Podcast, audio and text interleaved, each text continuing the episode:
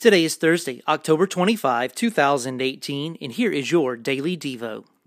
This week's essential doctrine is Christ as sacrifice. There are several signs, symbols, and pointers in the Old Testament that foreshadow Christ as a sacrificial Lamb of God who would take away the sins of the world.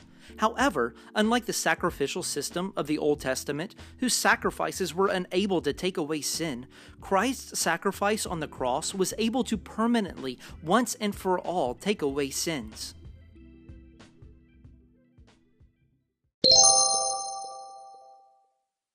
Thanks for listening to the Daily Devo. I would love to connect with you uh, either on social media or you can uh, send me an email, adam at adamburton.net. Also, please uh, share this, like it, uh, send it to somebody who it might be a benefit to. God bless.